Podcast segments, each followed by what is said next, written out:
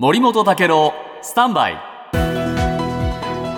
長官読み比べです、えー2024年のアメリカの大統領選を視野にですね、えー動きが活発になっています、毎日新聞。バイデン大統領全米暗挙を続けているんですが自らの経済政策バイデノミックスをアピールしているけれども有権者の反応は冷たいというんですねで、アメリカ CNN テレビが7月中旬に実施した調査で、バイデン政権の経済政策に対する支持率は37%、不支持58%、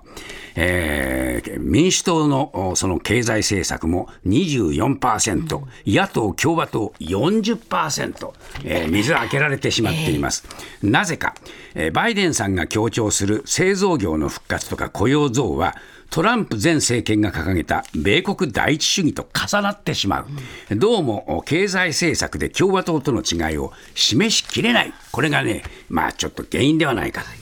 一方の共和党、えーこれね、フロリダ州のロン・デサンテスさん、苦戦しているというあののです、ね、読売新聞が書いてるんですね。で最初の党員集会が行われるアイオワ州で精力的に活動してるんですが、支持率トップで精力的に活動している、えーこのね、バイデン大統領に、前大統領に必要な攻撃を受けているというんです。